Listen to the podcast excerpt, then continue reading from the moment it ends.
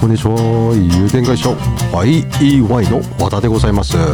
死に方改革研究者および旅のデザイナー。今日は3月27日です。はい、こんにちは。実はね、今日は、3月26日に収録してます。どの道、東京都がロックダウンされてしまうと、封鎖されてしまったらなんかいけないと思って、先に何日間か録音しようと思ってます。なんて、そんなこと言っちゃいけねえな。できるだけそうなってほしくないっていうのは私の、気持ちでございますし、皆さんご自宅にずっといてほしいなというのが、金を振りまかないでっていうのが、そんなところで、ね、昨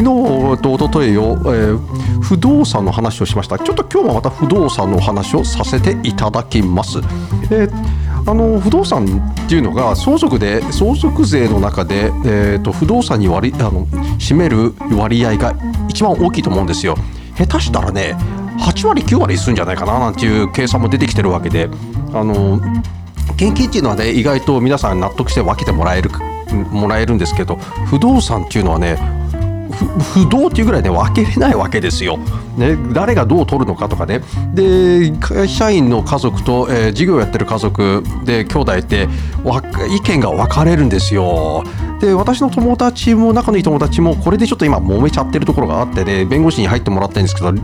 ッチもサッチもいかないということで、こういうことがあるということで、ちょっと皆さんに知っていただきたいということでございます。まずですね、相続税評価と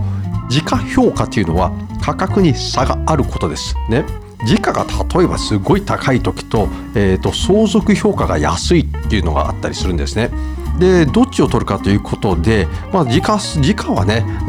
これだから俺たちこんだけ売れるんだなんてね、ここ売っちゃうんだとか言ってて、そう言ったら相続税がまた、相続税というか不動産の売却税とか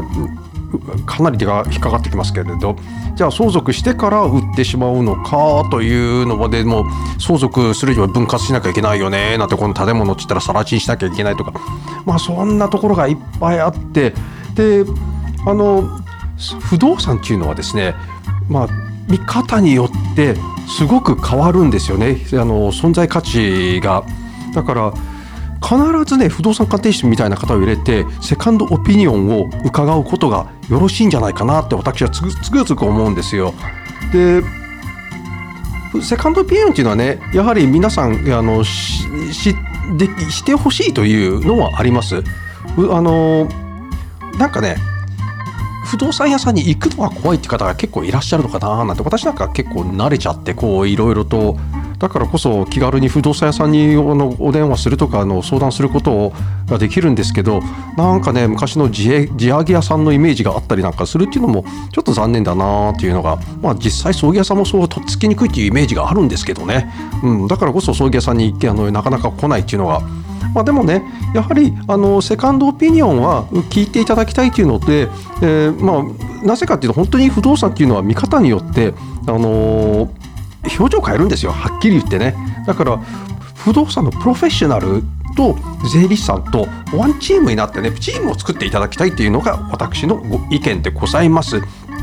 特に、家族が兄弟が大勢いらっしゃるときは必ず揉めます。そんなことでございます。はい、ありがとうございました。このエピソードも駆け足でお話ししちゃいましたね。不動産っていうのはやはり、揉めることであり、さらに相続税とかの一番大きな割合を占めるということでございます。皆さんもそうならないように、遺言と、相続をきちんと対策してください。